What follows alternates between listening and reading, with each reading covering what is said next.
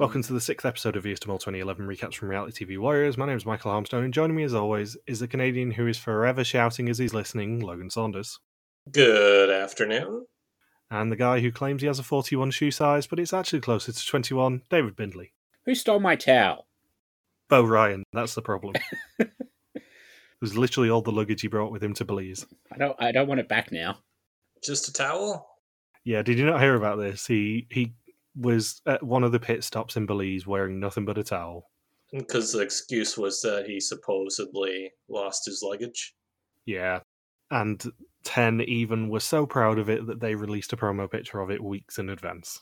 Yeah, I know that was hyped up for quite a while. Bo Ryan loses his luggage during filming after he caught COVID. I don't know why Bob Dylan was doing the promotional material for it, but. Never seen him in the same room. Bob Dylan as Bo Ryan? Yeah, the times are changing.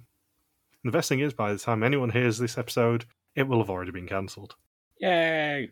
In fact, by the time we finish recording this season, it will have already been cancelled.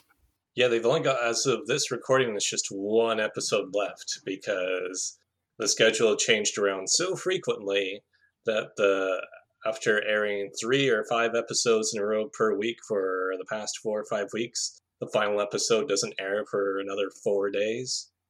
Yeah, and in fact, yesterday's episode got 17th place in the evening and was yet again fourth in its time slot for the 18th time on the trot, was it? Or 19th? 19th time on the trot. Something like that. So previously, the final seven were smuggled across the border from El Salvador to Nicaragua. Soundos was spooked by horses, so didn't attempt a gaucho assignment, leaving the other six to completely fail all on their own. The heavens opened, leaving Anna inside revising, while the other six risked the wrath of Pieter Jan as they represented words using only pictures, but it was Jan who suffered the most, as he went home next with three yokas in his pocket. Pieter Jan tells us that the season is nearly halfway through, and people are finally settling on their moles, and Karin, Patrick, and Art are the top suspects currently, for what it's worth. It's interesting that he said Patrick, because not a single person picked him last week. Yeah, and it's deliciously passive aggressive the way he does this entire opening to the episode, because he's like, yeah, for what it's worth, if you actually care. Yeah. These are the top three suspects at the moment, but don't put any stock into them. I guess it just shows you how much of the suspicions they leave out of the final cut of the episode. Unless Pieter Jan just blatantly lied to us. And the episode title is Your Fate in Your Own Hands. And they agree that it's bizarre that the group is only half what it used to be. Soundos and Art both say that they thought of Jan last night, but probably in different ways. And I believe Art Art did not think of Jan once. He was very confused. Why are you Why are you guys thinking about Jan? I already forgot he even existed. Like most of the general public did after this season was over. The Salvadorian schoolgirls did not. Yeah, I was about to say that they still they still have posters in El Salvador of Jan. And at breakfast, they are handed a phone, and if you know anything about the mole, anytime you get handed a phone, it's always a bad idea because usually it tells you, lol, you're executed. And Jan speaks to them on speakerphone. He says they need to divide into two groups three readers and three writers. And it's Pepijn, Soundos, and Art who are the readers, and Anna, Karen, and Patrick who are the writers. And yet again, Art is the narrator of this entire scene, basically. If we educate this, and if we didn't know how Art does at the end of the season, Art has a lot of confessionals in this episode. He's had a lot of confessionals every episode. He's the narrator of the season. Yeah, I was sat on the train on Sunday watching this episode just going, is anyone else ever going to talk? Each episode, it seems to be Art narrates the overall task as a whole. Soundos gets a funny quote in there.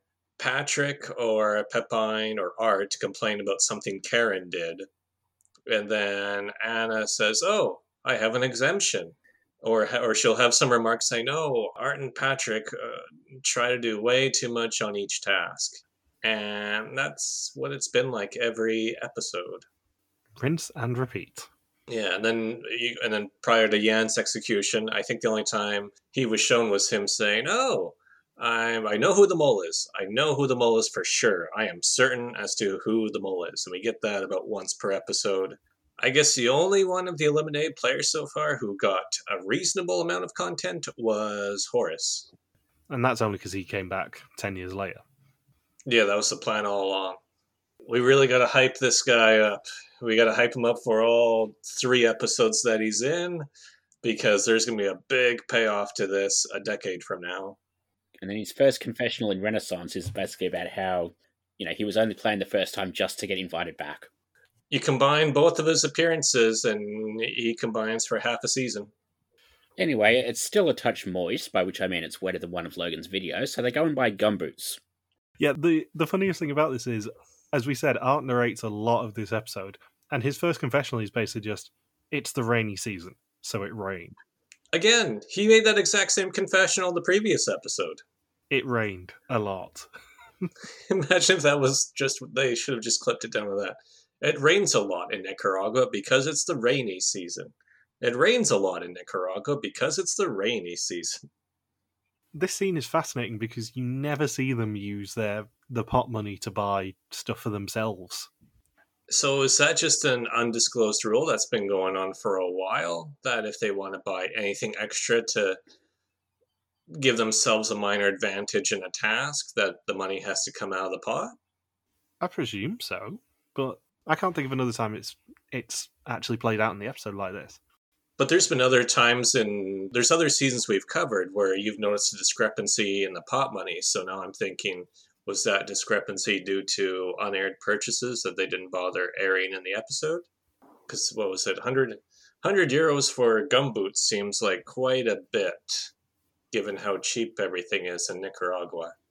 Yeah, because it's six people or five. Yeah, Pepijn stuck in his flip flops in a flood. That cannot be pleasant. I also think it's very interesting that they decided to film in Nicaragua in the rainy season just for funsies. Yeah, is that, was it just a motif that they were going for, wanting to have tropical Latin American rain every single round of play? I think they probably underestimated the rain of the rainy season. Because I think the main reason why the first task isn't successful here is because it's really, if it's a really big downpour, it's a lot tougher to focus on what you're doing. Yeah. I think we covered that in the last round where they had the huge downpour, but I think that's that still applies here. You can't participate in a series of games that really tests uh, your mental abilities if you know if you're just getting bombarded with rain constantly and then after multiple days of it it's just going to keep wearing you down i would assume and then it even alters the final challenge of this round, or I guess the second challenge of this round, because the host said, well, you actually only have 10 minutes to complete this challenge, and we have to start really quickly here. Otherwise, everything we're using for the challenge is going to be flooded, and Pepijn will be drowning in his flip flops. So the writers meet Pieter Jan in Central Park in Leon, and they will be taking a walking tour of Leon and must choose one of eight words, each worth a particular amount, to represent. The readers will take the same route, and they need to make sure they do the route in such a way that the readers will be able to read it off a map after they finish. And they eventually settle on the word executsi, which is worth a lot of money, but X is hard to do in a grid system. And then the fun begins. Because, let's be honest, Karin has a lot of accidental fun in this challenge, I think it's fair to say. Karin has a lot of accidental fun in most challenges, to be fair. This is a big Karin challenge, though, in terms of her ineptitude at things. What's interesting is we rarely hear from Karin throughout this whole challenge. It's just everybody else talking about Karin. Yeah, it's everyone talking about how much they hate Karin and hate being in a group with her. So I'm curious, why not air this challenge from Karin's perspective? At, le- at least give her some airtime, explain what was going on. Because she's the one who's on the walkie talkie more than anybody within that group of six because she fumbles it, it falls in through her shirt. You know, it's in her hair, gets tangled up in her hair, ends up on the ground. It ends up uh, ends up in St. Louis, Missouri somehow. This entire episode, or at least the first two challenges of this episode, are told very interestingly though, because they're basically back to back in terms of nobody listening to Soundos in this first challenge, which they should have done, and then everyone listening to Soundos in the second challenge, and it actually being a success as a result. I think they've caught on that. I would presume that Soundos is not the mole. Well, we've heard bits of it during the season in the previous episodes of nobody trusting Soundos's opinion for whatever reason. Nobody trusts anything she says until the second challenge of this episode for whatever reason. And then they just go all in on what she's saying. And then Patrick, who I guess has been to New York, says, Oh, look at this map. The grid is just like New York. Well, he's an actor. He's probably been to Broadway at some point. Yeah, I just have a tough time thinking the layout of Leon, Nicaragua is the same as New York City. I don't recall Leon, Nicaragua having five boroughs. Lots of cities have grids, though. People know what grid systems are. Just not Patrick. So the readers then receive their phone and are given the instructions of the route to follow.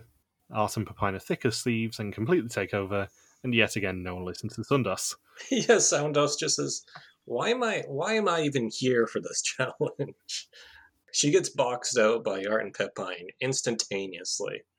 And they, they both shout into the phone like a pensioner listening to the wireless for the first time because it's raining that hard. I was thinking that would that's a huge disadvantage for this challenge if it's raining so hard that you can't even hear who's on the other side of the walkie-talkie. I feel like the I know it's not production's problem if the weather isn't cooperating, but there should have been some sort of reprieve because as soon as yeah, as soon as it's just really really intense rain and they can barely communicate through the walkie-talkie, which is a very critical and essential device for this challenge. Without it, you can't really do the challenge. Surprised there wasn't something implemented to balance things out, such as giving them extra time, because that becomes a huge deal. Where Art says, Well, we wouldn't have played soccer with all of those school kids if we knew we were down to three minutes on the clock. Yeah, that's the thing. The readers are given zero instructions from anyone. And I don't know whether the writers were told that they weren't allowed to actually give them any information, like the fact they were writing a word or the fact that they only had an hour to do it.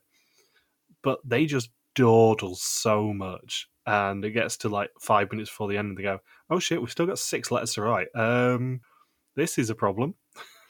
Yeah, because they only get as far as the I in the first group, and then what was it? Two. They how much more time do the second group have afterwards? They have about twenty minutes afterwards, I think it was. Yeah, and then Art claims that they didn't even know how much time was left until they were down to five minutes. And I think they only got as far as what was it, X? Yeah. well, Ian plus actually. Ian plus. It, it didn't help that they decided to write the word from left to right, which meant they had to go all the way along the streets to get to the start, and basically waste half the time doing that. And uh, and our, the was it the readers group frustration of not being able to get a hold of Karin or Anna or who's who's who else was in the group? Patrick, yes. To the point that Art says, "Oh, maybe they're sitting in the sun, sun somewhere, and that's why they're not answering the walkie-talkie." Yeah, and Patrick told Anna that Karin shouldn't have the phone as she's quote unquote atechnical and can't tell her left from right, and therefore the perfect person to guide the other team. we're gonna we're gonna use the person who has no sense of direction and no sense of how to use any sort of technology. I, I love that she apparently thinks she can keep a phone next to her ear for an hour without holding it. And one thing I noticed is that when Pepijn is talking with Anna, things are starting to go a lot better, and he asks about why they're going on a specific route. The entire theme song for the TV show Dexter plays. From start to finish, they play the whole Dexter theme. Well, it, interestingly, this actually came up in a thing I was reading on Reality Blurred because he released a, an oral history of the US mole. Yeah, I scanned through a chunk of it. But one very interesting thing in there is apparently the American producers were told by the Belgian production team, or the Belgian Beatles as they call themselves, that they use a lot of copyrighted music. And um, the American producers took one look at this and went, that's a really bad idea because that would cost us a fortune given American copyright rules. So it's hilarious that it then comes up in this episode like, yeah, we're going to use the entire Dexter theme song, or we're going to use loads of um, loads of film music in Belgium. So why is it much cheaper there? Uh, because they don't give a shit about copyright, I think. Which is deeply ironic given the legacy of you not being able to photograph the atomium because of Belgian copyright laws. So do we do we know like the do we know the ratio then? Because American TV shows typically have a really really big budget, so I'm guessing if they can't get access to any of the copyrighted music, are we looking at like four or five times as much money to pay for use of that music? I've no idea, but that's the reason why they got a fully orchestrated soundscape done for US Mole rather than adapting anything from uh, Belchior or, or Vidum at the time. Huh. So Art mishears uh, the third side street as the fourth side street, and Karin does point it out to Soundos and Patrick. And when the next call comes through, Pepijn takes over the phone and realizes that they are writing a word with their roots. The writers keep doing their letters, but no calls come through from the readers, and they walk through a river and do the entire assignment rather leisurely, including them being at a karate school and playing football in the streets and ignoring Karin's phone calls. can, can you imagine if they were wearing gis and taking part in a karate lesson? I just love the idea that Karin was constantly ringing them and they're just like practicing karate because it's dry. They're inside and it's just dry and pleasant for them. The best bit is they're doing everything to stay dry, and yet there's not really any reason at all why the why the writers are even walking beyond production wanting them to be a little bit wet. No. Like they could have just stayed in the hotel and just directed them with a map. But no, that's way too fun. Yeah. So they spot the three missed calls, and Soundos rings them back, and they're only just going into the second street, and Karin actually asks them what the hell they have been doing. And the time runs out for the writers when they've written all but the last E, and they have to go to a cafe to give the instructions to the other group, and Karin tells them to get a move on, but only five minutes before their time runs out as well. And the people in the readers group don't trust each other, which doesn't help. Pepijn admits that he doesn't trust either of them. Anna and Patrick find it hilarious how stressy Karin is getting at them, though. And after an hour of walking in the rain, they have an E or an M and a cross, and that is it. And thanks to our friends over at Google Earth, Pieter Jan shows them their route, which dates this episode significantly. Do people still use Google Earth for fun anymore? Nah, Google Earth was folded into Maps years ago, I think. I don't even think it's a separate thing anymore. Yeah, I remember, I remember when Google Earth first came out. That would have been, what, 15 years ago? Something like that. I was in high school when it. Yeah, I was definitely in high school too. The initial release was June the 10th, 2001. Initial release, so it probably wouldn't have been too detailed then. The 3D buildings were added to it in 2009. That sounds about right. Yeah, and, and Street View was added in 2008 apparently Google Earth is still a thing. Huh. Which I'm surprised about because I didn't think that it was anything outside of Google Maps anymore. Yeah, I don't even know because it's really just from my memory of it, everybody would just look up random spots on and be fascinated by it for a couple hours, and then that was it. You would have no reason to touch Google Earth again. Yeah, I just love the idea that that Google definitely sponsored this episode or this challenge at least because it is heavily Google branded. Well, they used to use, I don't know if they still do, but Google, they, used, they used at least Google Earth quite frequently for the Amazing Race. Hmm, they did. But now I think it's just generic maps. Yeah. Now they don't even show the maps because they're just ferrying them on a tour bus. Google Contiki. So Art reasons that if it's 1600 euros they could win, it must be eight letters long, and it can't be mole because by their logic it would be 1500 euros and Soundos suggests the word executesy, and they guess mole because they don't trust her. yeah, they just ignore her. Meaning they earn nothing of 2,000 euros for this challenge, and they cannot understand why Karin never told them that they were in a hurry. Yeah, and just the other three are blown away that Soundos blurts out the correct word, and then Art and Pepijn are saying, nah, it's probably mole, even though what we have so far looks a lot more like E and X rather than M and O. Pepijn says no one listens to Soundos, but that's understandable because she's not very active in the game. yeah, Pepijn justifies ignoring Soundos. And Anna tells her to her face to speak up a bit more. it's just so rude. I love Soundos anyway, but it's just so rude how they treat her. Yeah, Pepijn's confessional was unusually brutal by WIDM standards. And then, as they're drying off, they interrogate each other about how much they brought in, and Soundos tries to claim Mirjana's three thousand euros from the first uh, from the first episode. And they realise how little Art has brought into the pot. It kind of defeats the purpose of the show a little bit for them to do the whole follow the money thing together. It's like, you know, thanks, Bryant Gumbel, there is an alliance on Survivor in the third season. And then we get maybe the most interesting challenge of the season, I have to say with Pieter Jan meeting them at a flooded crater for the second challenge. And it has been raining so much that the water level in the quarry behind him has risen 60 centimetres in that day alone. That's insane. They've got 10 minutes to grab the money in the middle of the crater using planks and platforms, just like a team building exercise. And they can have four people on the big ones and one person on the little ones. They cannot cross while carrying a plank, and the only platform all six of them can be on together is the very last one. Did you notice the particularly interesting thing about this challenge, Logan? We see the entire 10 minutes play out in real time. It is done entirely in real time, and I can't think of another um, another challenge like this in WIDM that they do in real time. There's one in the next season that's real time as well, but it's only because it's like the entire challenge is about four minutes in total. Yeah, that makes sense. Yeah, that's the the uh, fish puzzle. But yeah, it's very interesting this that they choose to show us literally all ten minutes of it because it's not actually like it's a filler challenge either. Usually, if they pad out the episode with showing us more of a challenge, it means the episode's a bit weak and they just need to add a few minutes in somewhere. But I don't think it is this. I don't think it is weak. This challenge. Yeah, I th- I think it's because of it coming down to the last second and how far away they were in the last even when you approach the last 90 seconds that it's a really suspenseful challenge to see play out from start to finish. And we also get Soundos channeling her inner Jan Willem by saying she's slightly autistic and neurotic. Yeah.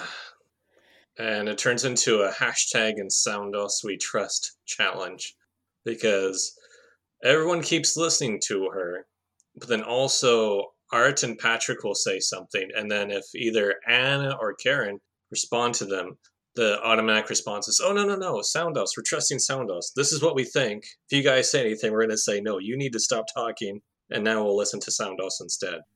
It's so delightful to me the fact that they are shouting over each other, going, "Listen to Soundos. Listen to Soundos," and yet they are shouting and not listening to what Soundos is actually saying and it takes them six minutes to actually listen to Soundos. And she, for the most part, figures it out. It seems like it was mainly Soundos to put it all together, and a little bit Patrick.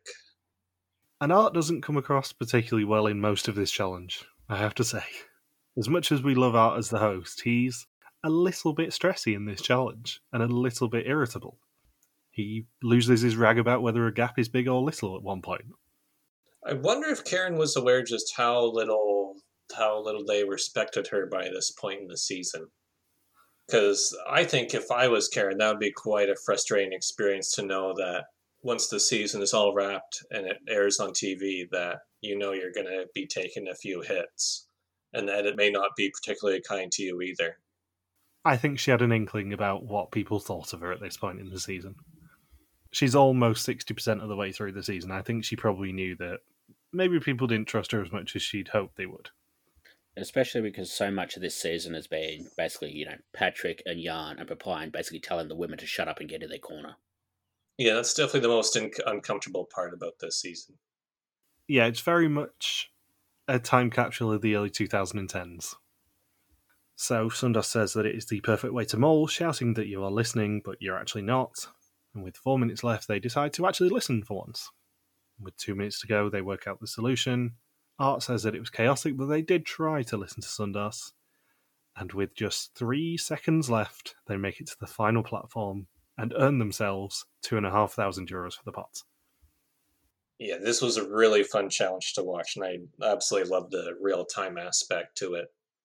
And the best thing about it is, of course, what ends up being a banner, which is just Pieter Jan standing on the shoreline being utterly perplexed that they managed to do it. yeah, that was his complete and utter shock. Just what? Uh, he probably had his lines all prepared, all of his zingers to diss them, and that effectively gets thrown into the gets thrown into the water. And then Soundos even Soundos is probably aware that Pieter Jan is way is eager to say something because she just shouts in your face. in your face, Pieter Jan it, it's another all-time Pieter Jan moment because he's just so confused that these people managed to be successful for once. He doesn't know what to say. Well, even when there was three minutes left, they, they were much closer to the starting platform than they were at the to the finishing platform. And then it's not until 90 seconds that you think, oh, they're starting to make progress. And it's not until about 30 seconds that you think, No, they're not gonna. Oh, they're not gonna get that money, are they? I don't even think that we see Pieter Jan commentate on them afterwards. He's just like, "Wow, I'm actually quite proud. I'm quite proud you did that. See you later." Yeah, he just hands them the money and just walks away. Yeah, he doesn't even do his usual roasting debrief because he's just so confused about how they managed to be successful. The best thing is, like, even during the challenge, the water level rises so much that it almost looks like they're walking on water by the end. Well, even when they were lifting, they had a tough time with the planks in the last minute too, because the planks, the one plank I think Art had dipped almost all the way into the water, and then have to pull it back up. Yeah, I think there was a genuine safety concern by the end of this challenge that they need to actually move, otherwise they're going to be swimming out of that crater. I wonder if they had it originally planned for 15, have it be 15 minutes, and then they saw, they measured how fast the water was rising. They say, oh, no, no, no, let's just make it 10 minutes and whatever happens, happens. This challenge was also on Australia 6, was it not? Yep, and they basically did it in a tidal pool to sort of try and replicate the water level thing. Wasn't as fun though. Of course it wasn't, because you didn't have Pieter Jan there, and you didn't have Soundos taunting him at the end, and you didn't have Art just being a chaotic presence and nobody listening to Soundos. Weirdly, this challenge requires a level of incompetence. And usually we just require that from the producers of Australia 6, Germany 5, or indeed US 6. That's the level of incompetence we're used to. I assume the strategy as the mole here was to throw in as much chaos as possible, but because enough people got on board with the idea of letting Soundos talk, for the most part, that that neutralizes the most effective way for the mole to sabotage this challenge, other than say agree with ideas that they knew would take them further away from the finish line. Yeah, chaos is the order of the day for both of these first two challenges. You just have to sow some sort of chaos. You just have to subtly contribute to the arguing or dissension, because this task is pretty much pure teamwork, where where the teamwork in the form of whoever you can pinpoint as knowing the most about this challenge, let that person talk the most, and then everyone just sort of throw in their their own ideas occasionally if the leader gets stuck. I joked about it at the start of the challenge, but it is a team building exercise. This, this is the sort of thing that they do on work away days. Yeah, along with trust falls and bullshit like that. Do you think the mole would have had to do much during the first challenge? No. I think there is a preferred option for where the mole needs to be in this challenge, but I don't think that the mole really needed to do much at all in that first challenge. The rain was the biggest asset. Yeah, they just had to make sure that XQC wasn't the answer in the end, by whatever means. Yeah, either you're one of the readers and you say, "Oh, Soundos, you're saying execution." Nah, let's just blurt out and say it's mole.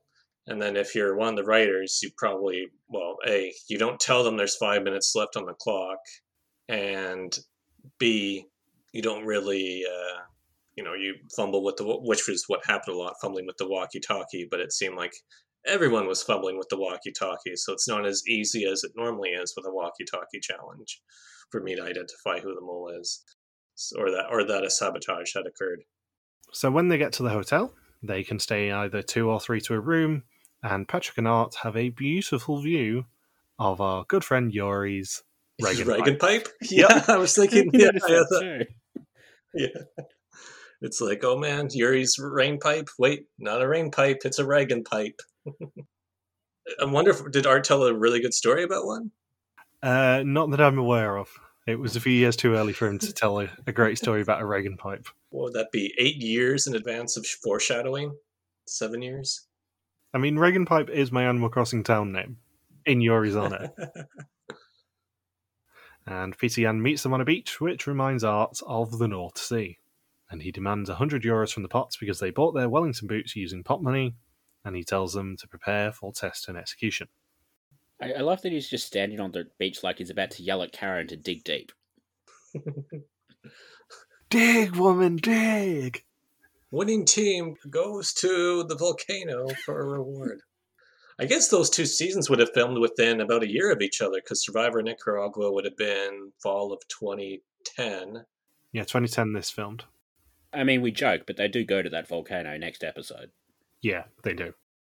And they're all confused by not having a third challenge pre test, and that means that they earned 2,400 euros of 4,500 for the episode and 15,890 of 42,650 for the season so far. And Karin volunteers to go first at test, so the rest can study. And it is now time for the test. 20 questions about the identity and actions of the mole. Whoever knows least goes home except for the mole who can never go home. 20 questions, you say? 20 questions about the identity and actions of the mole. We're not starting And whoever with fuck off. and and let me get got- this I'm straight. I'm, I'm, gonna Whoever knows I'm the least is the one who goes home. I'm gonna cut this. We're not starting this again. You troublesome, meddling kids. so Karin was on Jan and Patrick in the last test, and only Patrick is left. He didn't do anything suspicious in this episode, but he didn't exactly excel. And she throws some questions to Pepijn too, as going all in is too risky. Pepijn says that he could be completely wrong, in which case too bad, but he's convinced of it being one person and one person alone, and has no info on anyone else, so wouldn't make the finale if it isn't them. Soundos says that Patrick makes sure no money goes into the pot. He gives up too easily. Art too, but he could just be a candidate playing them all. Patrick suspects two people Karin still, and Pepijn. It would be strange if it wasn't Karin, though. Anna says she didn't spread too much as she was sure a certain person was the mole, but she's not sure if going all in is a good idea. And Art suspected Patrick, Karin, and Jan at the last test, but Pepijn does strange things, so he's splitting over the two leftovers and Pepijn in this test. Does strange things. Does he? Does he? When he eats pizza, does he start with the crust first and then works his way to the rest of the pizza? No, he's in the upside down. Oh. PCN then meets them and tells them that one of them has just got a red screen, and it's up to them to decide whether he will be showing it. Soundos goes first and picks two cards, and the remaining four are the colours for their final challenge of the episode. Because it is time to play Mastermind in a mole fashion. Anna is assigned to blue, Pepijn is white, Art orange, Patrick yellow, Karin green, and Soundos pink. And they have to lay towels out on the beach to play a version of Mastermind. The more rounds that they require, the more screens will need to be seen. Their first guess is pink, blue, orange, white, and they have two colours correct but in the wrong place. And that means that they know that Karin and Patrick's colours are both in the code. They then attempt green, yellow, pink, blue. Two colours are right but in the wrong place. And if they need two attempts, they'll see just one screen. Four attempts is two screens, five is three, six is four, eight is five, and if they use all ten attempts, they will see all the screens and have a guaranteed elimination. It's pretty tough to take more than five attempts at this, right? Yeah, they do get lucky in that they manage to find out immediately that Patrick and Karin's colours are required. So the logical second move is put Karin and Patrick in and take two of them out and see whether they manage to get all four colours and then just work on the order after that. You should be able to work out the colours within three moves here. And then it's just a case of working out the order. Yeah, except uh, well, after the second second attempt, they knew not to use Soundos and the Anna anymore. So after the second attempt, they work out that Soundos and Anna are the two that they don't need, and then after that point, they just need to work on the order and try and work it out. Yeah, and just make sure the other four weren't standing in the same position as they were during the first two rounds. Yeah. And it's also an interesting challenge because the mole really doesn't have to do anything. The mole has no impetus here. The mole obviously would prefer for a, a non elimination episode, Yeah, more room to hide. But I don't think the mole really cares that much or even has any prior knowledge. Yeah, it's that one fun challenge for the mole where they get to behave like a contestant. Yeah, you can't read anything into this challenge in terms of suspicions, I don't think. No. So Pepijn realizes that the four colours they need are his, Art's, Patrick, and Karin's. Soundos doesn't understand this challenge, so Anna is the one to take charge.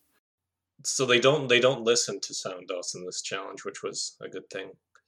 Their third attempt is white, orange, yellow, green, and they have all four colours and two of them in the correct place. They try yellow, white, green, orange, and only one's in the correct place. And their fifth attempt is white, green, yellow, orange, and it's correct, so they will be seeing three screens. Karin suggests that they draw lots, but Pepijn volunteers to see his screen, and Patrick says that it's incredibly suspicious that he volunteered. Yeah, Art lays it out because we've always debated: do you want to see your screen in a round where only a few people get to see their screens? Because this comes up almost every season, so it's always interesting because there's always debate on of on one hand you get to confirm whether or not you're on the right track. On the other hand, you're at risk of elimination. Yeah, I think in Pepijn's case, because he went all in on that test, not knowing that it was going to be a potential non elimination, it makes sense for him to want to see his screen because it lets him know if he's on the right track or not. Art brought up a really good point here, though, saying there's not really much benefit to seeing your screen because if you're safe, you're just getting confirmation of your own tunnel busy. So maybe it is better just to take that guaranteed W and just advance to the next round no matter what. Yeah, I don't think you ever volunteer to see your screen no matter what. But I think the logic from Pepijn's point of view, assuming he's not the mole, is at least reasonably sound. I sort of understand why he volunteered. Yeah, at least it wasn't like Jan and just go all in on one person from the beginning of the season and never deter from it. And not play three yokers. So Soundos draws her own name and Karin's, meaning that they will be the three to see the screen. And Anna realizes in confessional that that means she's through to episode 7. Yeah, two exemptions of safety in a row. And her third this season, is it? Yeah, she's been saved three times, right?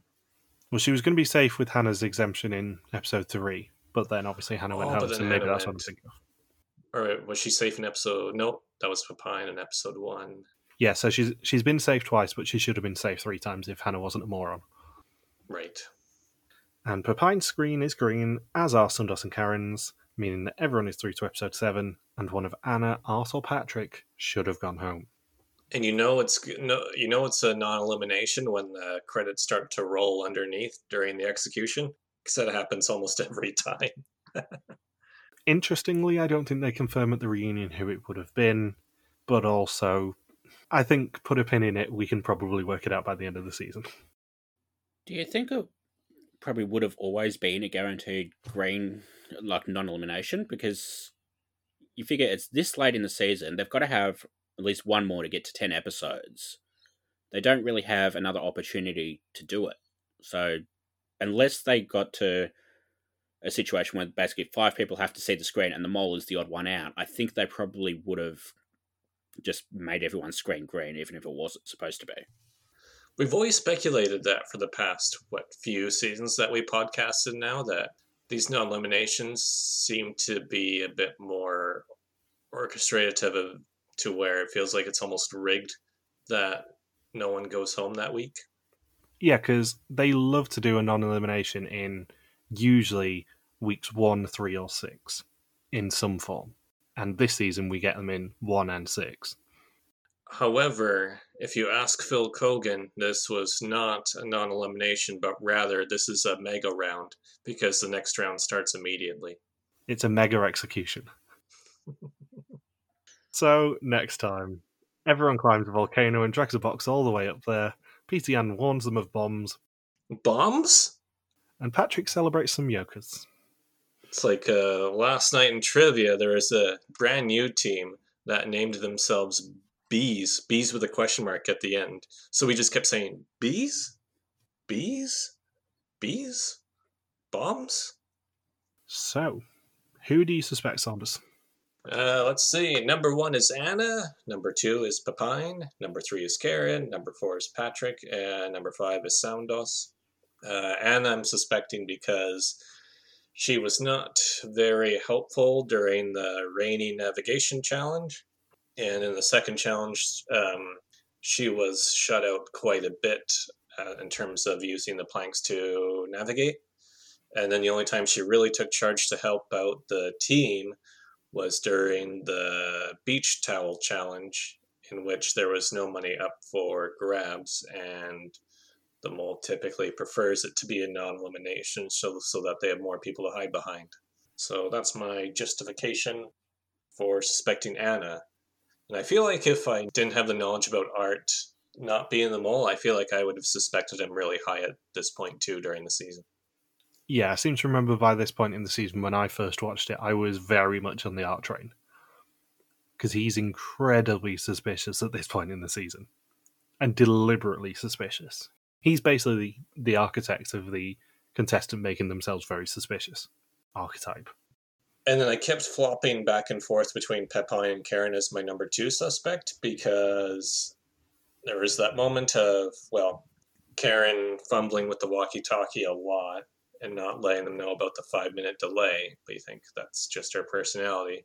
Pepijn overrode Soundos's execution answer immediately, almost too quickly to ensure that money stayed out of the pot. And then he wasn't particularly helpful with the plank challenge either. So Hmm. that's why I've had Anne and Pepijn so high up on the list for a while. Interesting. And who do you think's going next week? Next round. It seems like it's time for if Anna isn't the mole, I think she'll go. Otherwise, it'll probably be. I think Patrick will go. Interesting. Oh, because Art says he partially suspects Patrick. So I'm thinking, well, Art has to win the season somehow.